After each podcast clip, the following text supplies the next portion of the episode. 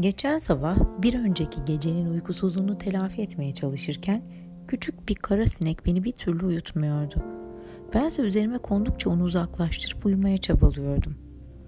O an sımsıcak yatağımdan kalkmamak için sineği odadan çıkarmak yerine elimle tekrar tekrar kovuyordum.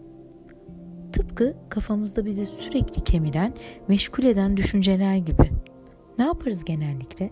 Rahatımızı bozmamak, keyfimizi kaçırmamak adına onları rafa kaldırırız.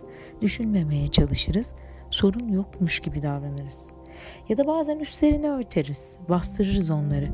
Zaman zaman bir sinek gibi kafamızın içinde vızıldamasına izin veririz. Ben diyorum ki kulak vermeli o sese. Bir şeyler anlatmaya çalışıyor bize. Belki başta zorlayacak, duymak istemediğimiz şeyleri söyleyecek. Ne de olsa bunca sene alışmışız onları ötelemeye. Yıllarca taşıdığımız korkularımız, öfkelerimiz, güvensizliklerimiz dökülecek birer birer.